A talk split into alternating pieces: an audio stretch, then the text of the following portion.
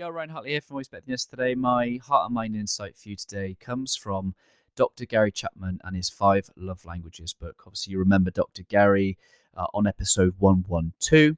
And in my preparation, there was one sentence, one paragraph that really stood out to me from the Five Love Languages book. And it was words to the effect of that Gary imagines a world where our young people go out into the world and can experience it for the awe and wonder that it provides, rather than seeking the love with which they did not gain as children.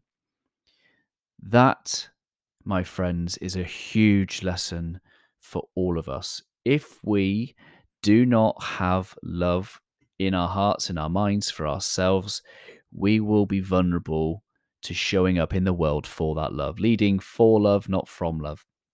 So whether it's whether you're a young person, whether you have young people, or whether you're an adult right now that would love to live in the world that Gary describes, just know that that's entirely possible. And it starts with falling in love with yourself every single day, one one little thing at a time. Maybe it starts with the word like rather than love if it's too strong, but this is what it means to lack nothing, to show up in the world not needing anything from anyone, being able to enjoy life for the awe and wonder that it provides. It starts with coming home to ourselves, giving ourselves love, whether you're going to get that from the five love languages and really understand what your languages and your preferences are so that you can start giving of yourself, giving those things to yourself that will enable you to show up in the world not for love, but from love, and appreciating the awe and wonder that this world provides.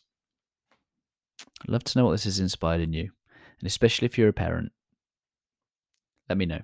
Always love.